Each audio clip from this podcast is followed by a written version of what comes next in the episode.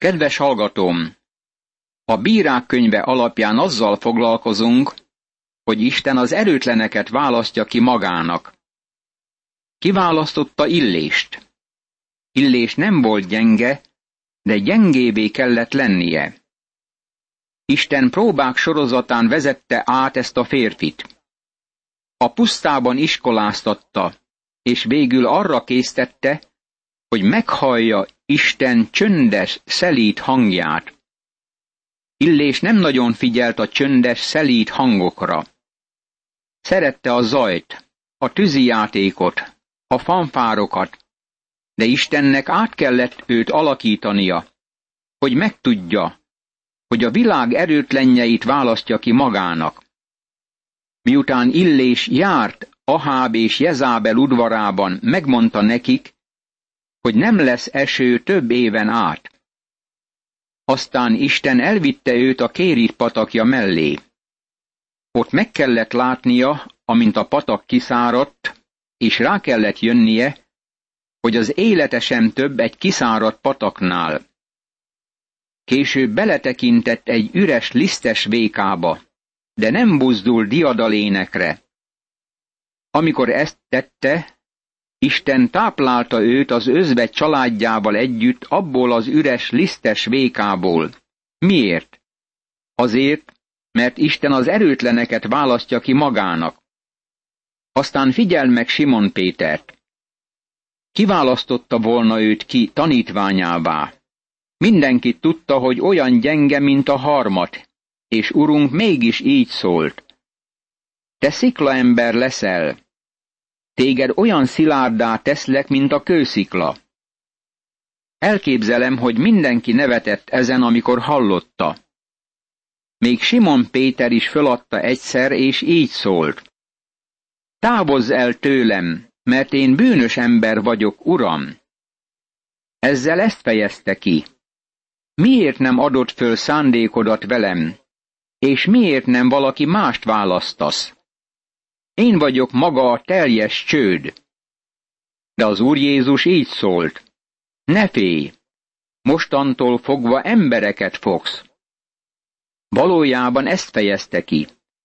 Én éppen téged akarlak. Te mondod el az első prédikációt pünkös napján, amivel háromezer embert vonsz én hozzám. Én bemutatom, hogy fölhasználhatom a világ legerőtlenebb embereit. Isten mindig így cselekszik. Érdekes mondás, hogy Néró volt a császári trónon, amikor Pált lefejezték. Első pillantása úgy tűnt, hogy Pál veszített, és Néró győzött. De a történelem már döntött ebben a tekintetben. Az emberek Pál nevet adnak a fiaiknak, de csak a kutyáikat nevezik Nérónak. Ugye ez nagyon érdekes. Isten a világ erőtlenjeit választja ki magának. Összehasonlította-e valaha a betlehemi kisgyermeket Augustus császárral, aki adóztatás céljából rendeletet adott ki, hogy az egész civilizált világot összeírják. Melyiket választottad volna? Én mindig az adószedő mellett döntöttem volna, mert úgy tűnt, hogy nagy a hatalma, de Isten azt a kis betlehemi gyermeket választotta ki, mert ő volt Isten fia. Isten mindig így dönt. Jól lehet, Gedeon nagyon gyenge ember volt, Isten megmondja neki, hogy éppen ő szabadítja meg Izraelt. Igen, Isten felhasználja Gedeont, de először ki kell őt képeznie. Gedeonnak le kell győznie félelmét, Bátorrá kell válnia. Hitre van szüksége, hogy megerősödjenek gyenge térdei, és türelmessé váljék. Meg akarom jegyezni, hogy bizonyos kiképzésen kellett neki átmennie ennek érdekében. Először megrémült, de Isten megadja neki az első leckét. Az úr azonban ezt mondta neki, békesség neked, ne félj, nem halsz meg. Bírák könyve, hatodik rész, 23. vers. Így szólt hozzá, nem halsz meg. Gedeon ugyanis félt attól, hogy miután látta Istent, meg kell halnia. Ezért az úr megmondta Gedeonnak, hogy menjen haza saját városába, és kezdje ott Baál oltárának a ledöntésével, és gyújtsa föl a körülötte levő berket. Mindezek a leggonoszabb erkölcstelenséget képviselték. Ezért Gedeon oltát épített ott az úrnak, és így nevezte el. Az úr a békesség. Még ma is ott van ez Ofrában, Abiezer nemzetségének a földjén. Ugyanazon az éjszakán ezt mondta neki az úr. Védj egy bikát apád barmai közül, egy kifejlett hétéves bikát. Rombord le apád Baál oltárát, a mellette levő szentfát pedig vágd ki. Azután építs oltárt Istenednek, az Úrnak, ennek az erődnek a tetején, a kőrakásból. Vedd a bikát és áldozd fel égő áldozatul a kivágott szentfa hasábjain. Gedeon tíz embert vett maga mellé a szolgák közül, és úgy tett, ahogyan megparancsolta neki az úr. De nem merte nappal megtenni, mert félt apja háza népétől és a városbeli emberektől, ezért éjjel tette meg. Bírák könyve, hatodik rész, 24. verstől a 27. versig. Gedeon elkezdi kalandját. Még Isten megbízása után is félelemmel van tele. Ahelyett, hogy engedelmeskednék Istennek, és fényes nappal cselekedné ezt, a sötétség védelme alatt teszi. De rájönnek, hogy kicselekedte, és készek kivégezni Gedeont de Isten megint megszabadítja Gedeont. Gedeon továbbra is tétovázik. Istennek le kell győznie félelmét. Istennek ki kell fejlesztenie benne a bátorságot és hitet. Istennek meg kell erősítenie Gedeon reszkető térdeit. A következő lépés az, hogy az Úr betölti lelkével Gedeont. Isten mindig betöltötte lelkével azokat, akiket fölhasznált. Ekkor az úr felruházta lelkével Gedeon, az pedig megfújta a kürtöt, és hadba szólította Abiezer nemzetségét. Bírák könyve, 6. rész, 34. vers. A kürt megfújása háborúba hívta az embereket. Mihelyt megzendült a kürt, a nép tudta, hogy harcolniuk kell az amálékiakkal, és elkezdtek köré gyülekezni. Tudod-e, hogy mi történt? Gedeon megint meggyengült, és visszament az úrhoz ajánlatával. Ekkor Gedeon azt mondta az Istennek, ha az én kezem által akarod megszabadítani Izraelt, ahogyan megígérted, akkor én most kiteszek egy fürt gyapjút a szérűre, és ha csak maga a gyapjúfűrt lesz harmatos, az egész föld pedig száraz marad, akkor tudni fogom, hogy az én kezem által szabadítod meg Izraelt, ahogyan megígérted. Úgy is lett, amikor másnap korán fölkelt, és kinyomkodta a gyapjú fürtöt, harmatot facsart ki belőle, egy tele csésze vizet. Bírák könyve, hatodik rész, 36., 37. és 38. vers. Másnap Gedeon visszatért, és az a véleményem, hogy ezt akarta tenni egész idő alatt, tekintet nélkül az első próba eredménye után, mert arra gondolt, hogy nem következik be az, amire számított. Kétféle próbát tett, amit nem lehetett félreérteni. Ezt mondta, most, uram, kiteszem ismét a gyapjút. Ha te igazán azt akarod, hogy elmenjek, akkor legyen harmat mindenütt, de a gyapjú maradjon száraz. Boldog vagyok, hogy ezt tette, mert őszintén szólva én is eléggé szkeptikus lettem volna, hogy elhiggyem azt, ami először történt. Vagy mondjuk azt, hogy természetes volt, hogy így történt. De természetellenesnek tűnt, ha ennek az ellenkezője történik. Gedeon kérte Istent, hogy legyen a gyapjú harmatos, és aztán Isten ne adjon harmatot a gyapjúra. Milyen kegyelmes volt Isten Gedeonhoz. Rájön, hogy Isten fokozatosan fölkészíti őt, amíg eljut arra a pontra, ahol meglátja, hogy már semmi sincs benne. Aztán Isten felhasználja őt arra, hogy egy nagy csatát megnyerjen. Most visszatekintve a 34. és 35. versre látjuk, hogy hozzá mindenhonnan gyülekeztek az emberek a seregbe. Amikor Izraelben megfújták a trombitát, akkor azzal hadba hívták a népet. Őszintén szólva, ő volt az az ember, aki a legkevésbé akarta, hogy köré gyülekezzenek a katonák. Bizonyára nincs felkészülve arra, hogy csatába vezesse a népet. Ezért Isten határozottan kezdi irányítani Gedeont, ahogy majd látjuk a hetedik fejezetben.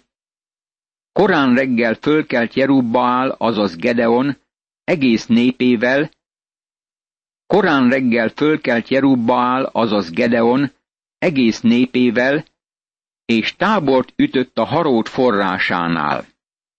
Midján tábora viszont tőle északra volt a Móré halomnál a völgyben. Akkor az úr ezt mondta Gedeonnak. Sok ez a nép, amely veled van. Nem adhatom a kezükbe Midjánt, különben még így fog dicsekedni Izrael velem szemben. Az én kezem szabadított meg engem. Bírák könyve, hetedik rész, első és második vers. Gedeon kimegy és megtekinti a hadsereget. 32 ezer embere van, és azt gondolja Gedeon, hogy ez még túl kevés. A midjániak annyian voltak, mint sáskák a hegyeken.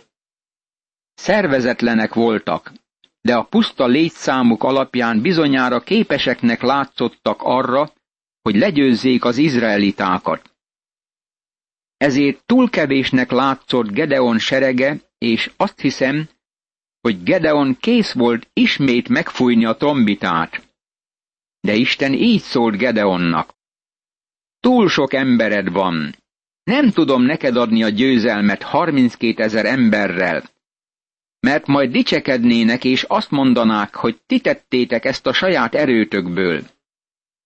Isten előtt egy test sem dicsekedhet. Ez az oka annak, hogy Isten a gyenge és erőtlen eszközöket tudja felhasználni. Ez az ő módszere, és továbbra is ezt követi. Le akarja csökkenteni a hadsereg létszámát. Most azért hirdest ki ezt a név füle hallatára. Aki fél és retteg, az térjen vissza, távozzék a Gileát hegyéről. Erre visszatért a hadinépből 22 ezer ember, és csak tízezer maradt ott. Bírák könyve, hetedik rész, harmadik vers. Gedeonnak 32 ezer katonája volt, és most már elveszített 22 ezer embert közülük.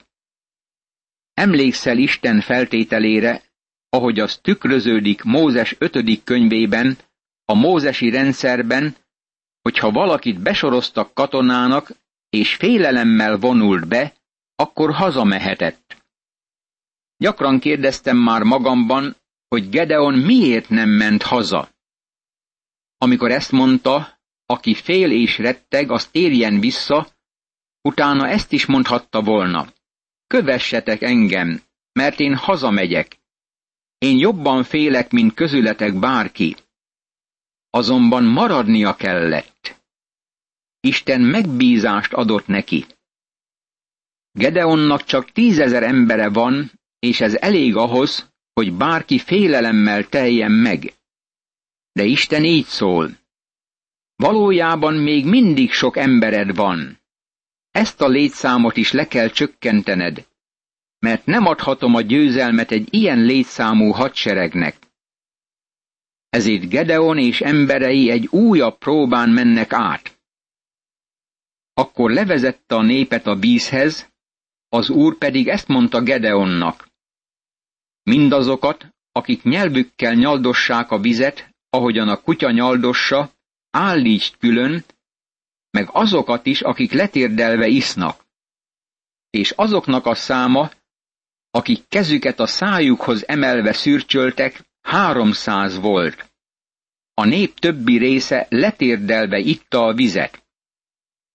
Az úr ezt mondta Gedeonnak. Ezzel a háromszáz emberrel, akik szürcsöltek, szabadítlak meg benneteket, és adom a kezedbe Midjánt. A nép többi része pedig menjen haza. Bírák könyve, hetedik rész, ötödik, hatodik és hetedik vers. Tudod-e, hogy itt mi történik? Ez az egyik legértékesebb tanulság az isteni kiválasztással és az ember szabad akaratával kapcsolatban. Ez a kettő így működik együtt. Isten így szólt Gedeonnak. Én kiválasztom az embereket, akiket el akarok veled küldeni, de úgy teszem ezt, hogy megengedem nekik, hogy ők maguk válasszanak. Vidd le őket a vízhez, és aki úgy nyaldossa a vizet, mint a kutya, az tartozik az én választottaim seregéhez. Hagy ki azokat, akik letérdelnek és beleisznak a vízbe. Nem akarom őket kiválasztani. Ha ott lettünk volna, akkor meginterjúvolhattuk volna az embereket Gedeon seregében. Például vegyük azt az embert, aki négy kézlábra leereszkedik. Oda megyünk hozzá, és megkérdezzük, testvér, miért ereszkedtél négy kézlábra? Ezt válaszolná. Csak azon töprengem, hogy miért is nem mentem haza többiekkel. Sokat gondoltam erre, és van feleségem és családom. És nem gondolom, hogy itt kell maradnom. Úgy érzem, el kell mennem otthonomba. Nincs szándékom itt maradni. Ő döntött így, de Isten is döntött.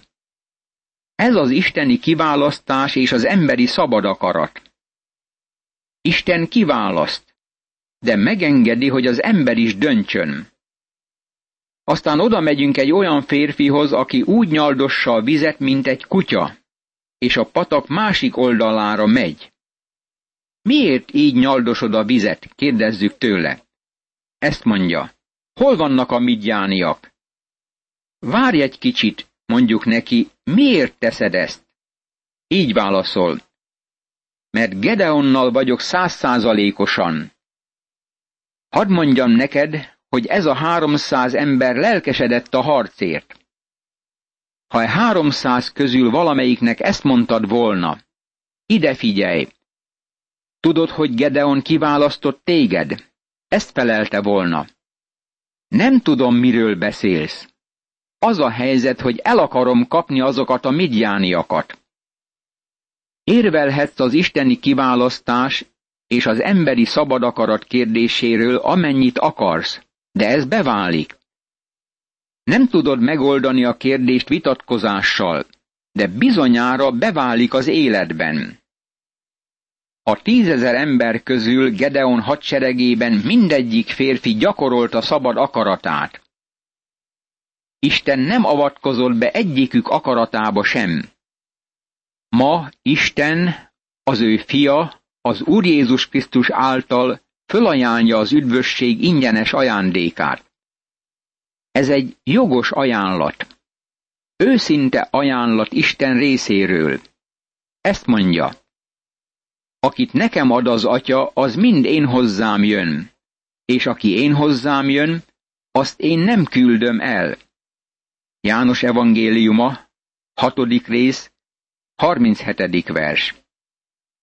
Ne mond nekem, hogy vitatkozhatsz a kiválasztásról. Ezt nem teheted. Oda mehetsz Istenhez, ha akarsz. Ha nem mész oda, akkor megmondom neked, hogy nem vagy kiválasztott. Ha oda mész, akkor örömmel mondom neked, hogy kiválasztott vagy. Ez Isten módszere. Nos, ennek a háromszáz kiválasztott férfinak a döntése sokszor érthetetlennek tűnik. Mint diák elmentem egy kis gyülekezetbe, ahol egy kedves asszony így szólt hozzám. itt köztünk csak gedeoniták vannak.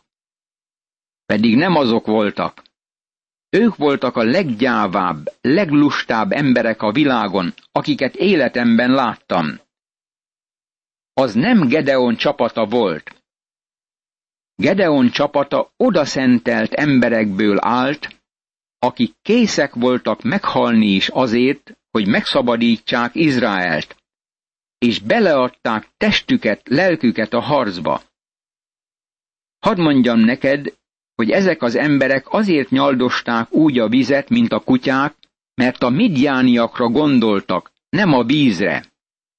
Majd akkor isznak eleget, ha vége lesz a harcnak. Egyszer figyeltem egy futballmeccset, és hallgattam egy interjút az egyik hátvéddel. Még a meccs után is annyira izgatott volt, hogy nem magáról beszélt. Csapatának adta az elismerést a győzelemért. Így szólt. Elhatároztuk, hogy győzünk. Ez volt Gedeon csapatának a jelszava, és erre van szükség ma is a gyülekezetekben.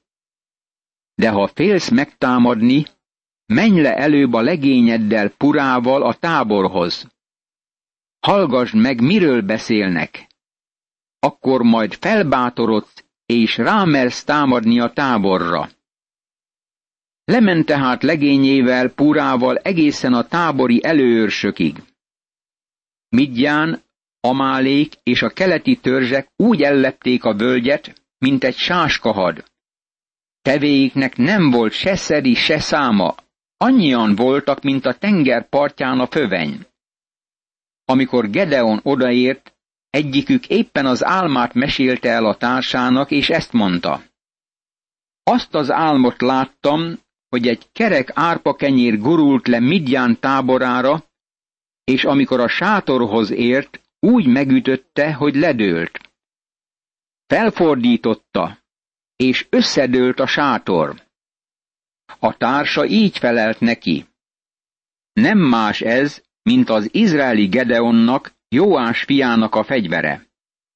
Kezébe adta az Isten Midjánt és az egész tábort. Bírák könyve, hetedik rész, tizedik verstől a tizennegyedik versig.